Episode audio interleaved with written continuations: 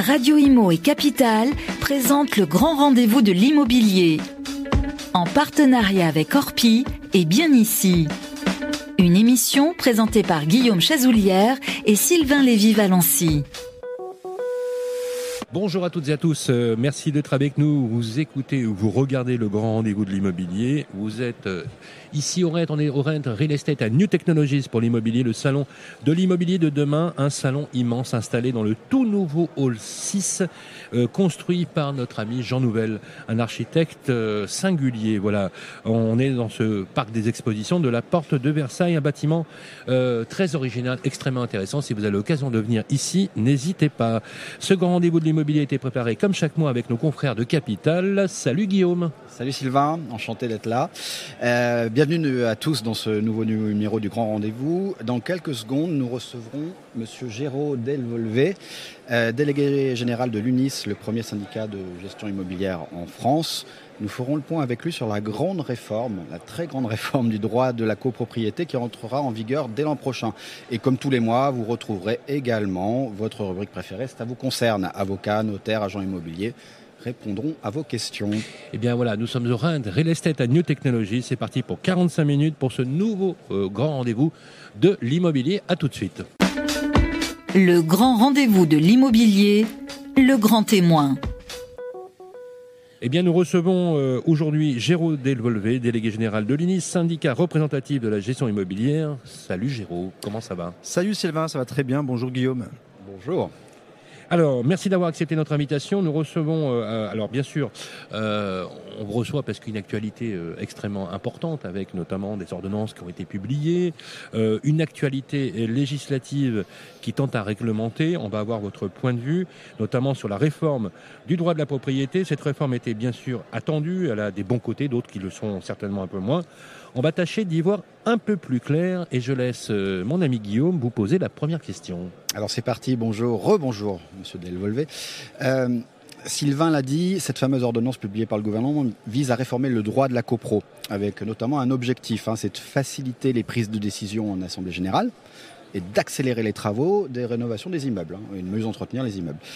Euh, justement, cette prise de décision, ces votes, en quoi le texte précisément comporte des avancées en ce sens? En quoi on va pouvoir plus facilement voter des mesures aujourd'hui, demain en AG, que c'était le cas aujourd'hui?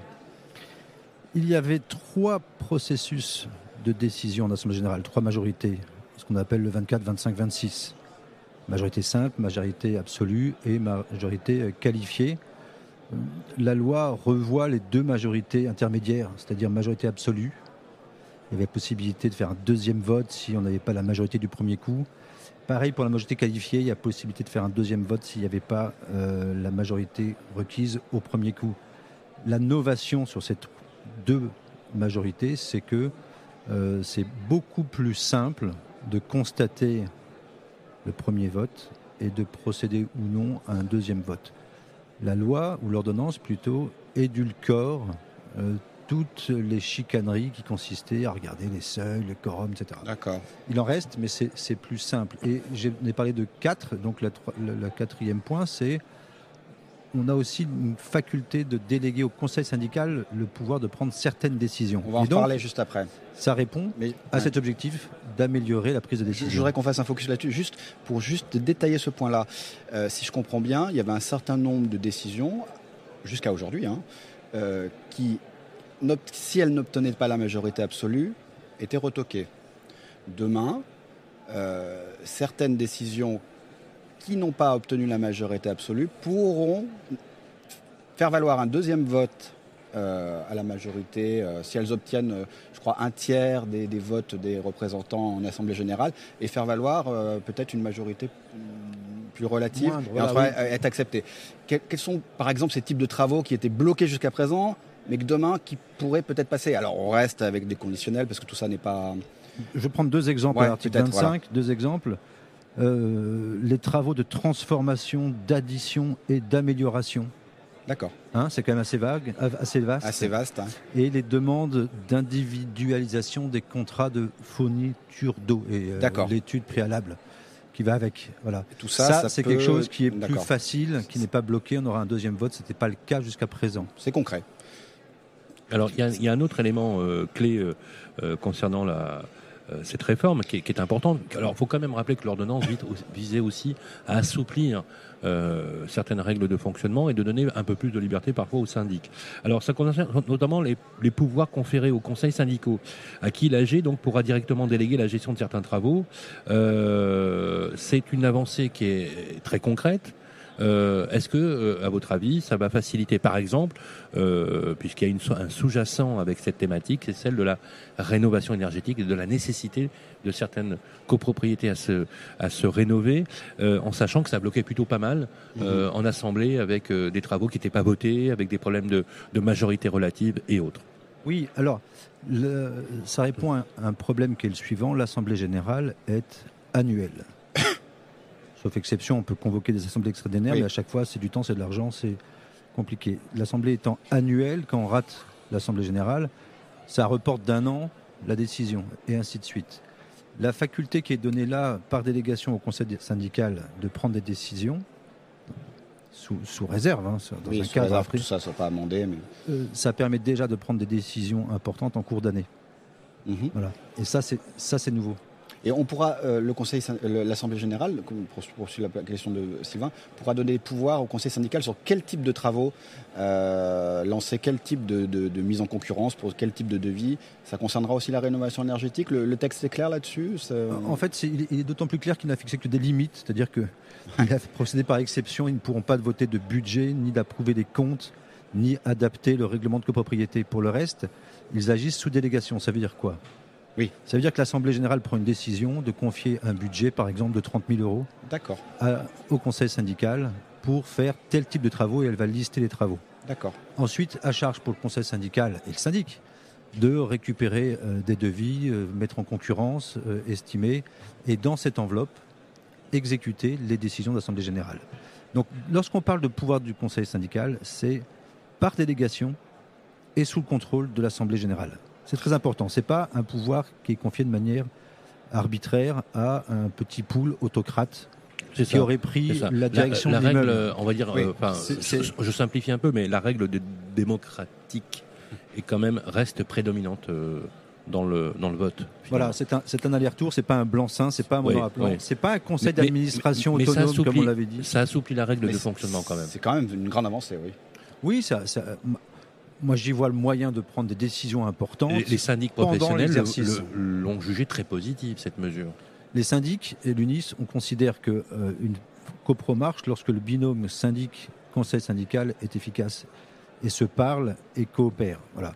Donc évidemment, ce sont des partenaires, comme nous, nous sommes des partenaires des, des conseils syndicaux. Alors, on reviendra dans une seconde partie d'interview sur une autre mesure phare euh, de l'ordonnance qui, elle, pour le coup, a été abandonnée, qui concernait aussi les travaux. Je voudrais juste parler des tarifs, parce que cette ordonnance parle aussi des tarifs des syndics. Euh, l'ordonnance supprime discrètement le plafonnement des frais de recouvrement, euh, par exemple les envois de lettres pour impayés, qui avaient été pourtant prévus par la loi Allure. La loi Allure avait prévu de plafonner ces frais. Là, on les supprime. En tout cas, des associations de consommateurs ont pointé ce, point-là. Qu'est-ce que vous avez à dire là-dessus? Bah, Notamment pour tout ce qui est recouvrement, impayé, envoi de lettres recommandées.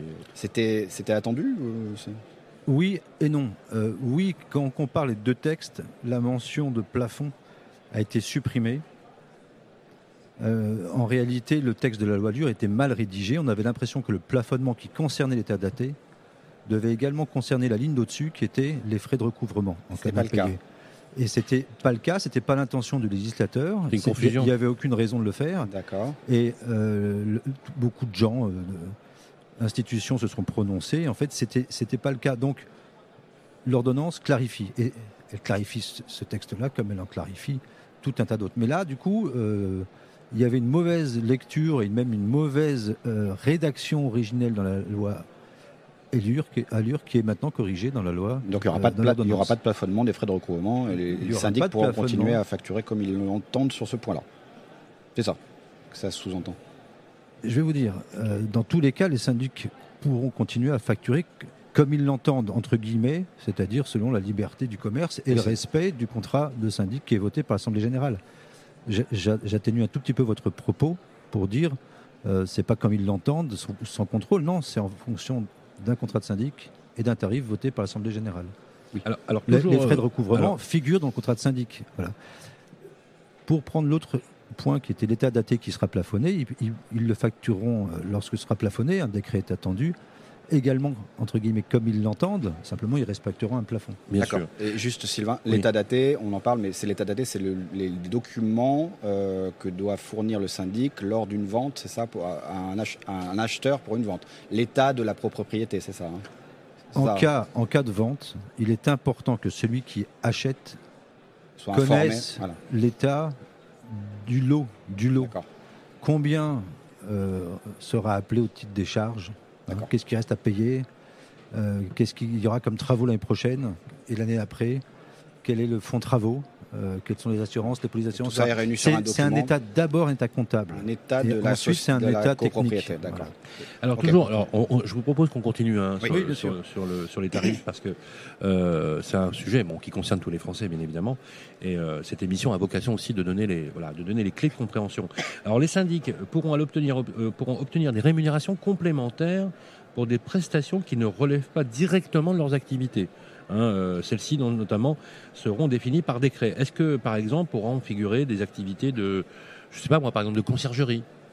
Et euh, voilà, est-ce qu'une mesure comme celle-ci, euh, est-ce que voilà, comment vous, comment réagit l'UNIS? On est favorable à cette mesure. On a toujours, l'UNIS a toujours dénoncé le contrat type considéré comme un carcan qui freinait l'innovation. hein. ça a empêché les syndics d'investir pour accroître les, les services qu'ils proposaient aux copropriétaires. Et puis, euh, ça a euh, empêché les syndics de répondre à des demandes de copropriétaires qui auraient des besoins très spécifiques. Ce texte-là ne remet pas en cause le contrat de syndic, qui reste un contrat type réglementaire, avec pour certaines lignes un plafond à venir. Mais, mais il vous ouvre la possibilité de nouvelles facturations. Il, il permet, dans euh, le même temps et dans une décision d'Assemblée générale, de mettre en avant d'autres services que proposerait le syndic. Tu as parlé des conciergeries. hors, hors, hors, euh, nature, non mais hors nature même de l'activité du syndic. hein. Oui, parce qu'en fait, le, le, Conciergerie, le- euh, le- le- le c'est- c'est du service. co-contractant. C'est du service. hein.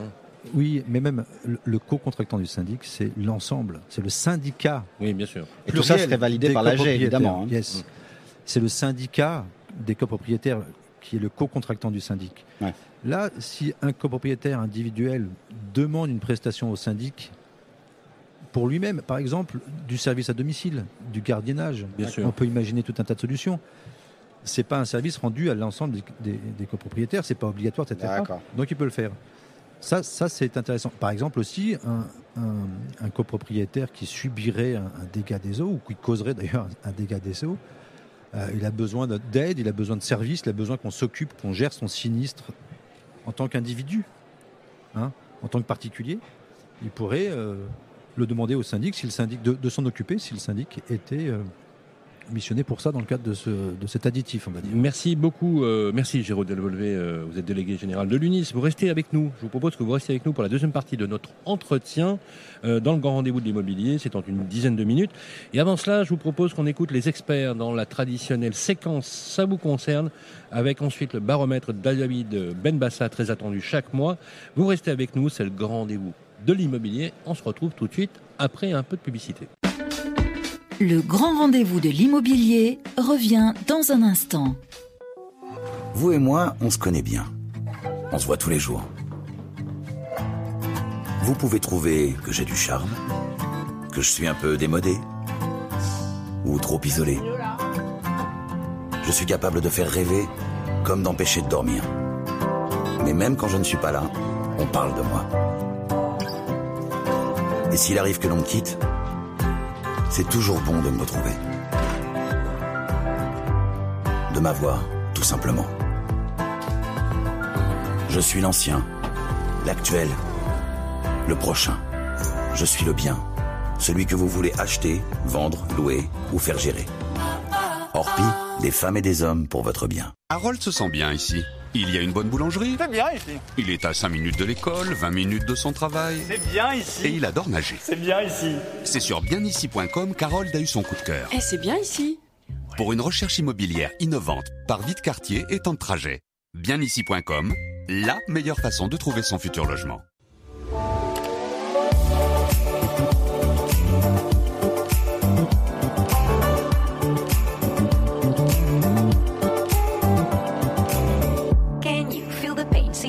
Trouble in your brain. Anger you retain, pressure rocks you like a hurricane. Is it time for you to jump into the next train? Change of hand, make a stand. I can see your heart change. Wake up, no more nap, your turn is coming up. You feel lazy, but stop the fantasies and bubble dust. If you need to hear, go for it. I will teach you how to feel the things so close to you, connect it all. Every day is a miracle. Le grand rendez-vous de l'immobilier, ça vous concerne. Bonjour Sylvain, bonjour Guillaume, je suis avec Benjamin Noblinski. Bonjour Benjamin. Bonjour. Bienvenue sur euh, Radio Imo et Capital. Vous êtes notaire à Paris et porte-parole de la Chambre des notaires du Grand Paris. Première question, elle est d'Alexandre à Paris. Il cherche à acheter un appartement. Son agent immobilier lui a demandé s'il préférait prendre son notaire ou celui du vendeur. Et Alexandre se demande quel avantage il aurait à prendre son propre notaire, son notaire à lui. Il faut rappeler à titre liminaire le rôle du notaire qui est le rôle de la préservation du contrat. C'est-à-dire qu'un notaire qui est chargé d'instruire un dossier, quel qu'il soit, que ce soit un dossier de vente, de succession ou autre, a pour rôle, a pour mission de faire en sorte que le contrat qu'il va établir soit valable et que les intérêts de tous les participants au contrat soient préservés. En d'autres termes, un seul notaire est parfaitement compétent pour représenter un acquéreur et un vendeur dans le cadre d'une vente. En revanche, on peut aussi relever que dans certains cas, les intérêts du vendeur et de l'acquéreur ne convergent pas. C'est un fait, vous avez des intérêts qui divergent sur certains points, notamment parce qu'il y a des intérêts financiers et que les intérêts financiers de l'acquéreur ne sont par définition pas les mêmes que celui du vendeur. Il peut donc être intéressant d'avoir deux notaires qui participent à l'opération, un notaire qui va représenter le vendeur et un notaire qui va assister l'acquéreur, non pas pour défendre comme un avocat le ferait les intérêts de son client, mais simplement pour faire valoir certains aspects du dossier sur les points de divergence qu'on a cités juste avant. Ça peut être sur des aspects qui sont purement économiques, la prise en charge de certains postes financiers par le vendeur, par l'acquéreur, ou tout simplement de retranscrire de manière juridique à son confrère ce que les, les souhaits de son client de manière à ce que tout le monde comprenne bien ce qui est dit autour de la table et que tout le monde soit parfaitement content et conscient de ce qui est signé au terme du contrat. Donc il peut y avoir effectivement un intérêt à ce qu'il y ait deux notaires. C'est ce qui, a, ce qui arrive d'ailleurs le, le- le plus souvent. Généralement, on- rares sont les fois où, euh, dans le cadre de l'instruction d'un dossier, il y a qu'un seul notaire. Donc ça peut quand même valoir le coup d'avoir chacun son notaire, si ce n'est que pour pouvoir avoir un confident, quelqu'un à qui raconter euh, ses histoires et ce que l'on souhaite raconter, qu'on n'a pas forcément envie de partager avec le notaire de l'autre partie, puisque on peut avoir certaines choses qu'on a envie de dire à son notaire et pas forcément au vendeur ou à l'acquéreur. Donc tout simplement dans un souci de confidentialité et de conseil, ça peut être bien d'avoir son propre notaire. Merci à Alexandre. Deuxième question, Euh, elle nous est posée par euh, Geoffrey. Il est membre du groupe Facebook Le Club des Proprios. Il est bailleur et il vient de recevoir une taxe d'habitation à payer alors que son appartement, euh, eh bien, il est loué depuis le 1er janvier 2019. Il se demande si un recours est possible. Alors, la, taxe d'habitation est un impôt qui touche l'occupant. Il y a différents impôts qui existent. Il y a des impôts, qui touchent les biens, comme la taxe foncière, typiquement, qui est le, le- le redevable, c'est le propriétaire au 1er janvier. Et vous avez la taxe d'habitation, qui est le cas qui nous intéresse, qui est due par l'occupant au 1er janvier.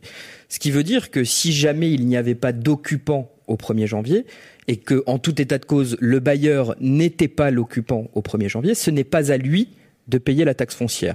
On peut imaginer que cet impôt lui a été adressé parce que ce bailleur a omis de préciser à l'administration fiscale, qui est une obligation, l'adresse du proprié- du- de l'ancien locataire qui, quand il quitte le bien, doit donner sa nouvelle adresse au bailleur et à charge pour le bailleur de l'indiquer à l'administration fiscale afin que l'administration fiscale puisse retrouver le débiteur de cette taxe foncière. Si le bailleur a reçu cette taxe foncière, mon conseil est bien évidemment de ne pas payer cet impôt puisqu'il n'était pas l'occupant effectif du bien au 1er janvier et de demander un dégrèvement, c'est-à-dire d'écrire à l'administration fiscale qui a émis le rôle d'imposition en disant au 1er janvier, je n'étais pas l'occupant du bien et le bien était libre de tout occupant et de tout meuble de manière à ce que le rôle d'imposition soit annulé, ou si jamais il y avait un occupant qui n'était pas le bailleur, simplement indiquer son identité afin ça. que l'administration fiscale annule le rôle et en établisse un nouveau au nom de l'occupant au 1er janvier. Donc il y a le recours possible. Merci beaucoup pour ces précisions. Euh, Benjamin Noblinski, VXL Notaire dans le 7e arrondissement de Paris et sur vxl-notaire.com. À très bientôt, merci. Merci à vous. Le grand rendez-vous de l'immobilier, le baromètre immobilier des régions. Chaque mois, il analyse l'immobilier comme personne. Voici David Benbassa. Bonjour David. Bonjour. On parle de copro aujourd'hui et vous avez choisi de zoomer sur l'envolée des charges constatées ces dernières années et c'est préoccupant. C'est préoccupant, oui, vous le savez, être propriétaire en France a un certain coût et notamment en copropriété. L'ARC, l'association des responsables de copropriété, étudie chaque année l'évolution des charges de copropriété. Si on regarde sur les 20 dernières années, ce montant des charges a augmenté en moyenne de 4 à 5% par an. C'est une évolution plus importante que l'inflation dont la variation annuelle moyenne n'a pas dépassé 2,5% sur la même période. Rien que pour l'année 2018, l'augmentation des charges de copropriété a été quatre fois plus importante que l'inflation. Ces évolutions des charges de copropriété sont principalement liées aux impacts des coûts sur les postes qui pèsent le plus sur les charges, notamment les frais de chauffage, qui représentent en général 30% des charges de copropriété.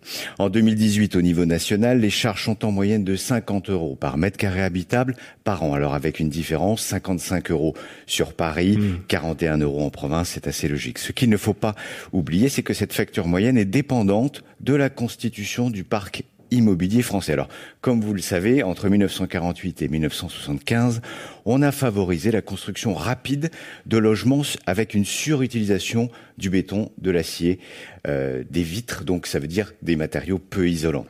En conséquence, c'est aujourd'hui près de 17 millions de logements qui peuvent souffrir de problèmes d'isolation. Les postes des charges de copropriété ayant connu la plus forte progression en 2018, c'est simple, ce sont les charges de chauffage, les contrats d'assurance et les charges de gestion. Alors une partie de cette documentation s'explique certes par la vétusté du parc immobilier, mais aussi par une augmentation des sinistres, par l'augmentation des tarifs des ressources énergétiques, que ce soit le fuel, alors on a noté plus 22,3%, le gaz plus 12%, ou encore l'électricité plus 1,3%, ou encore par la facturation des prestations particulières par les syndics professionnels. Mais tout n'est pas négatif. Si les copropriétés ne peuvent pas maîtriser toutes les dépenses, on remarque de fortes améliorations sur les postes d'entretien, de maintenance et de gardiennage, postes pour lesquels la mise en concurrence et la renégociation des contrats se généralisent et permettent de réaliser des économies. Et je n'oublie pas à tout cela les plans d'aide à la rénovation qui devraient logiquement aider à diminuer ces charges de copropriété. Mmh.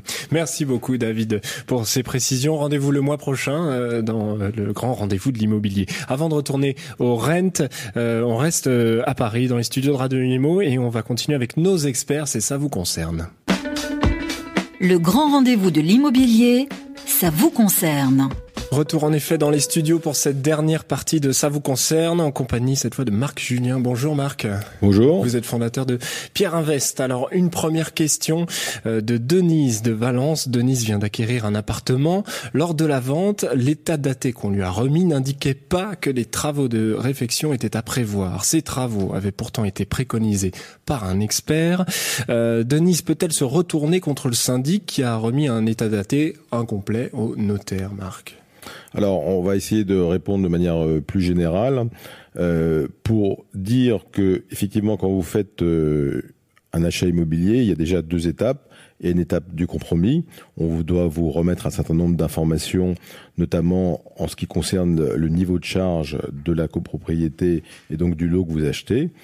Et vous avez également un acte authentique où on doit vous remettre un état daté beaucoup plus complet. Mhm. Alors, la question, euh, elle est plus complexe qu'elle n'y paraît, puisque le principe d'un achat immobilier, c'est que lorsque les travaux ont déjà été votés en assemblée générale, ils sont à la charge de l'ancien propriétaire. Lorsqu'ils n'ont pas été votés, si c'est une simple préconisation, hein, on ne sait pas très bien dans ce cas-là. Euh, je ne suis pas sûr qu'elle peut se retourner soit contre le syndic, euh, soit euh, contre euh, peut-être l'ancien propriétaire. Donc moi, ce que je recommande, et c'est ça l'intérêt de, cette question, c'est on n'oublie pas l'importance des AG, donc on doit au moins consulter deux AG, mhm. voire trois, mais on va dire deux au minimum. Et normalement, si on lit bien les AG, on doit voir les discussions qu'il y a eu, qu'elles soient informelles ou, ou formalisées par un vote. Donc si c'est des travaux qui ont été formalisés par un vote, on considère que c'est à la charge de l'ancien propriétaire. C'est juste des paroles euh, comme quoi dans quelques années on devra faire des travaux. a priori, c'est juste une indication qu'il faut prévoir dans la négociation de prix. Marc, Julien, et on continue avec une deuxième question maintenant. Stéphane, il s'apprête à acquérir un appartement sur plan dans la région de Saint-Étienne. Stéphane, il est inquiet. De quel recours disposera-t-il en cas de retard de livraison de son promoteur? Question classique, on entend souvent. Alors, donc ça c'est parfaitement mon domaine puisque Pierre Invest est euh, un courtier en immobilier neuf. Effectivement, c'est une question qui nous revient très très souvent. Après, il y a plusieurs euh, façons d'y répondre. Euh, première euh, façon, certains, certains avocats préconisent de mettre dans le contrat de réservation un certain nombre de pénalités en cas de retard. La réalité que je vois dans les rapports de force actuels entre les promoteurs et euh, les clients, c'est que c'est pas facile de leur dire on va changer votre contrat, on va mettre des clauses euh, spécifiques. Donc, euh, il reste euh, plusieurs solutions. Bah, une solution qu'a prévu le législateur, qui est de saisir un tribunal d'instance lorsque vous êtes euh, victime de retard, qui va mesurer en fait le préjudice, euh, au, donc le préjudice réel. Donc là, il va falloir garder toute trace euh, de frais de déménagement supplémentaires, de frais de location supplémentaires. Euh, la deuxième chose, c'est probablement dans le choix du promoteur, dans le choix de la construction que vous faites. Je vais vous prendre un exemple simple. Plus de la moitié du retard vient sur un problème de permis et de recours. Donc déjà, si vous achetez dans un programme où le PC est accordé et les recours purgés, le retard Vous va êtes plus être tranquille. plus effectivement Plus plus, tenu, tranquille. plus tenu le retard. Et donc le troisième aspect de cette question, c'est l'aspect euh, contractuel, parce qu'il faut savoir qu'il y a des causes légitimes. La construction, c'est pas quelque chose de simple.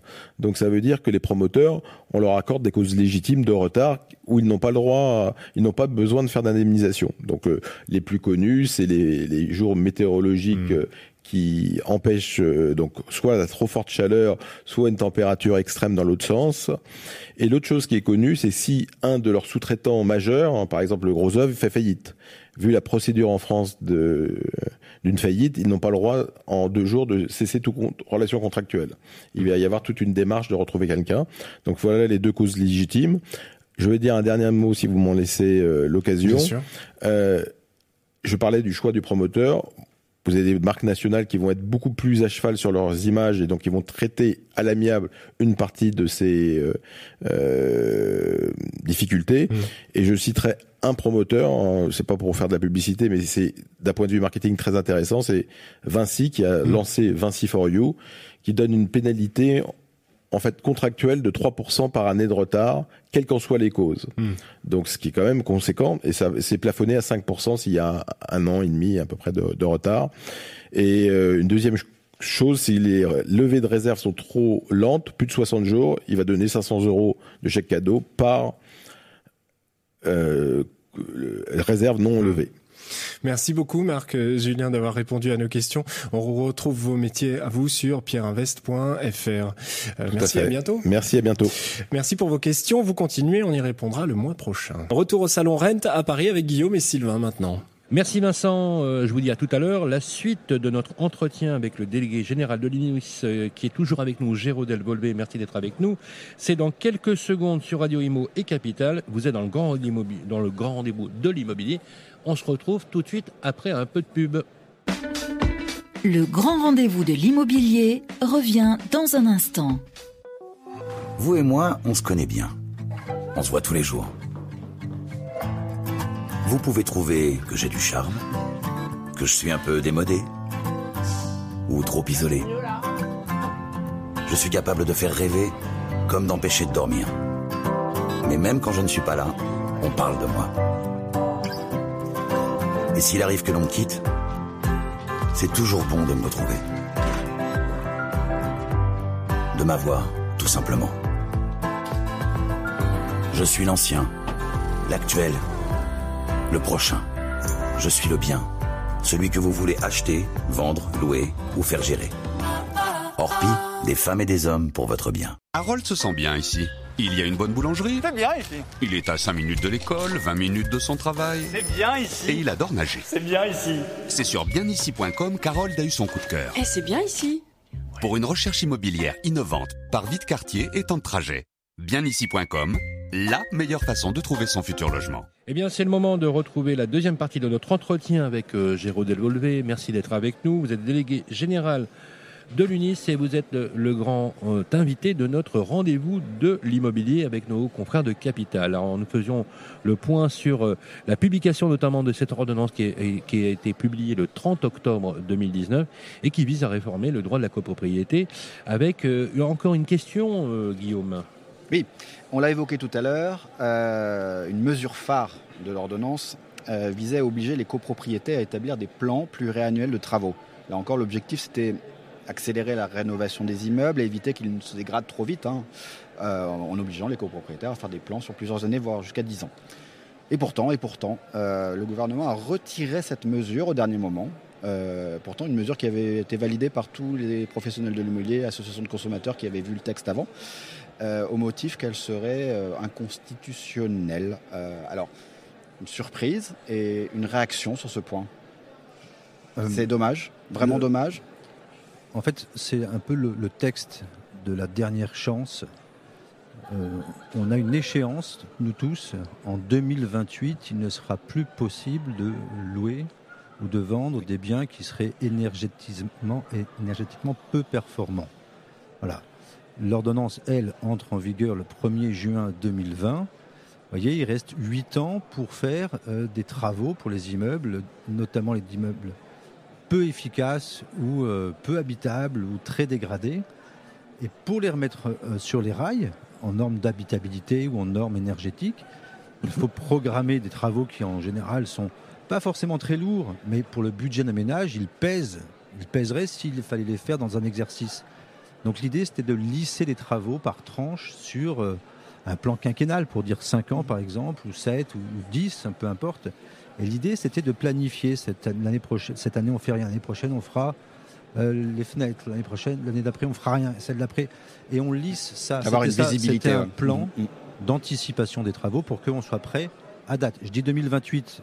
C'est un objectif ultime, mais d'abord, je dis qu'aujourd'hui, on a une chance de le faire sans obligation. Demain, on aura l'obligation de le faire sans en Oui, avoir la chance. 2023, 2028, cinq années qui vont et permettre de le faire. Après, ça deviendra. euh, Et aujourd'hui, c'est 2028. Mais enfin, les discussions du projet de loi climat, on, on voulait mettre 2023. On n'est pas à l'abri que dans deux ans, ce soit 2025. vous Bien voyez. sûr.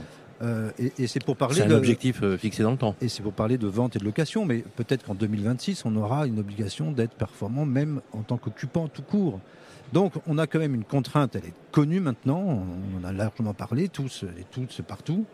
Donc, c'est toute une chance, euh, cette ordonnance, de, de mettre l'obligation. C'était aussi une liberté qu'on donnait aux copropriétaires et aux syndics de s'organiser. C'était du sur-mesure parce qu'en fait, euh, maintenant, la, la copropriété est définie de manière plus claire qu'autrefois. Ça ne concerne que les copropriétés des immeubles d'habitation. Tous les copropriétés tertiaires, c'est-à-dire les, les oui. professionnels, les, les bureaux, commerces, les euh, bureaux. Ils peuvent sortir de la copropriété et se faire leur propre organisation. Mmh. C'est du sur-mesure parce que les petits immeubles de lots, 5 lots, auront une organisation spécifique. Et les autres pourront, on a vu les majorités, pourront Et, et ça, c'est plutôt une bonne chose. c'est d'une bonne chose. C'est une- encore une fois, c'est une chance. On est encore dans un respect du droit de la copropriété. C'est sans doute la raison pour laquelle le plan a été supprimé du projet. Et on est encore dans un régime de liberté, c'est-à-dire qu'aujourd'hui, on peut faire et ne pas faire. Ce temps-là, qui est très court, il va être bientôt fini. Donc, soit on revendique des droits et des libertés. Liberté, droit de propriété. Eh bien, utilisons les deux aujourd'hui. Demain, on aura un amaigrissement ou un effritement du droit de propriété et des atteintes à la liberté. On est, on peut le dire, ici on est dans l'enceinte du salon. Demain, on aura des algorithmes, on aura de l'intelligence artificielle qui nous donnera ou pas le droit d'être copropriétaire en fonction de ses revenus, de son parcours professionnel, de son foyer. Ce qui est déjà, ce qui est déjà le cas avec les scoring, Et euh, demain, les et demain, on aura une capacité à être. Quand je dis demain, ça peut être dans quelques décennies, mais j'en sais rien. Mais potentiellement, on aura le droit ou pas d'être copropriétaire. Ce sera, ce sera un droit. Donc ceux qui ont la liberté de l'être aujourd'hui. Mais ça, ça eh ben, équivaut à, ça équivaut à, enfin, Donc, quand je vous écoute, ça équivaut, ça équivaut à une forme de planification finalement de la propriété. C'est ce qui vous inquiète. Planification aussi de vos marges de manœuvre en matière de prix. Et là, vous soulevez le principe de la libre entreprise, qui est, un, qui est tout à fait recevable. Alors justement, concrètement, cette mesure a été retirée euh, euh, de cette ordonnance, euh, qui vise à établir donc finalement avec cet objectif fort, qui est un enjeu majeur hein, aussi environnemental pour la rénovation énergétique. Est-ce que les professionnels, à votre avis, ont les moyens de réintroduire cette mesure par voie d'amendement, voilà, avec un passage rapide, euh, parce que là, pour rappeler quand même qu'il s'agit d'une ordonnance du texte au Parlement. On, on a, c'est pas les professionnels qui vont le faire. Je pense que le gouvernement voilà, va le est-ce faire. que, est-ce que vous, vous allez pousser? Est-ce que vous, vous allez soutenir, euh, voilà, euh, comme disait Guillaume, est-ce que vous allez pousser euh, Nous, alors, je veux unani- dire- unanimement, on ne connaît pas la position des autres syndicats, mais bon, l'UNIS qui est quand même aujourd'hui le Je crois que la deuxième FNAIM syndicat était pour, je Ouais. crois que... Je vais le dire de manière plus large. Aujourd'hui, on ne peut plus prendre des décisions avec les uns contre les autres. C'est collectivement que le CNTGI a dit ça, c'est une bonne mesure. Voilà. Voilà. Et nous, on travaille dans le cadre du CNTGI, c'est-à-dire on, on joue collectif. Voilà. La majorité des professionnels pour et la majorité des consommateurs pour. C'est comme ça qu'on prend les bonnes décisions. Là, la décision finale, c'est de la technologie, technocratique, juridique. C'est important. C'est l'administration, donc c'est le gouvernement. Il verra s'il l'instaure ou pas. Dans... L'ordonnance doit être ratifiée, donc elle passe au Parlement. Elle pourra être complétée, par exemple. Ou il peut y avoir aussi un PPT qui soit constitutionnellement euh, passable. On, verra.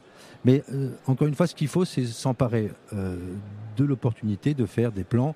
Et on ne demande pas de faire des plans sur la comète. On prend des plans sur mon immeuble pour qu'il soit mieux demain qu'aujourd'hui.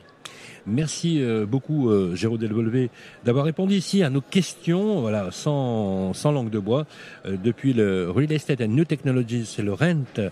On retrouve euh, les activités, bien sûr, de l'UNIS sur son site internet www.unis-imo.fr. Dernière partie de notre séquence, ça vous concerne Guillaume, des questions des experts pour y répondre et nous rejoignons l'ami Vincent Favreau au studio de l'arrêt Remur de Radio Imo à Paris.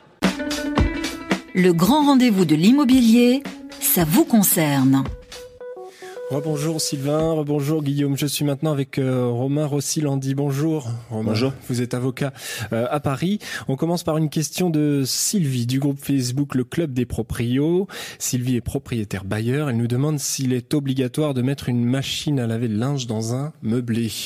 Alors, Ça vous étonne? euh, non, c'est classique, c'est le genre de question qu'on nous pose souvent au cabinet. Alors j'ai une réponse assez simple à donner à Sylvie, c'est prévu par la loi. Tout est prévu par la loi. Euh, je voudrais rappeler quand même ce que c'est qu'un bail meublé.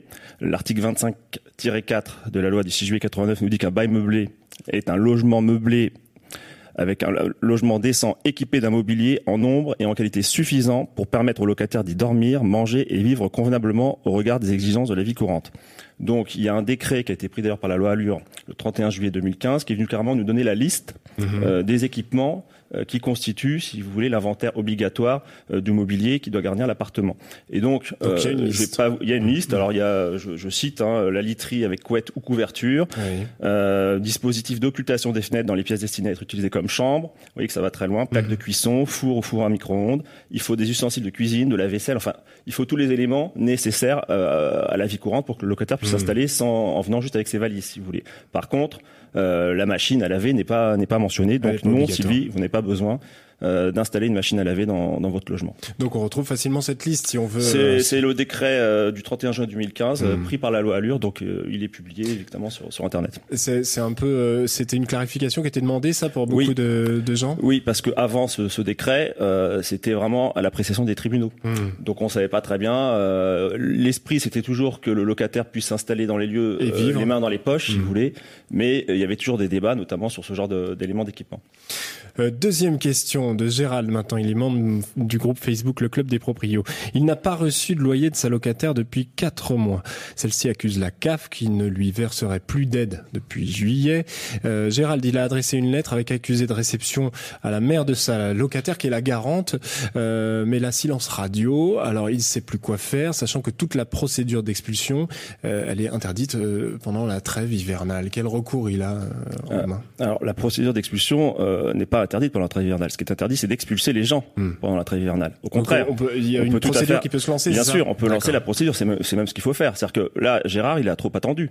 Euh, il y a quatre mois d'arriéré, alors ça n'a rien à voir avec la CAF, il faut pas déresponsabiliser le locataire. Le locataire doit payer son loyer, euh, c'est sa première obligation. Hmm. Donc à partir du moment où il ne paye pas, le bailleur doit délivrer un commandement de payer euh, par huissier. Euh, la plupart des baux d'ailleurs ont une clause résolutoire dans le prévu, donc il faut que ce commandement de payer reproduisent la clause résolutoire et ça permettra à Gérard de euh, la signer après en résiliation de bail et expulsion. Mhm. Et ça, il peut le faire tout, tout de suite. Il n'est pas obligé d'attendre euh, le mois de mai que la, la trêve hivernale soit terminée. Ça, c'est vraiment une, une fausse idée. Mhm. Euh, Mais c'est bien de le repréciser. Ah, vraiment, il faut euh, pas croire qu'on ne peut pas faire de procès euh, pendant la trêve hivernale. Au contraire, euh, on peut le faire. C'est le fait de sortir les gens d'un appartement Exactement. qui est, qui est interdit. Et c'est une fois qu'on a obtenu la décision d'expulsion, donc la, la décision de justice, effectivement, si euh, on veut l'exécuter lors de la trêve hivernale, ça n'est pas possible. De toute manière, le préfet qui accorde le concours de la force publique n'accordera pas ce concours pendant la trêve hivernale. Donc il ne faut pas attendre euh, l'été pour lancer la procédure, parce qu'au contraire, vous allez euh, arriver avec la durée de la procédure à la prochaine trêve hivernale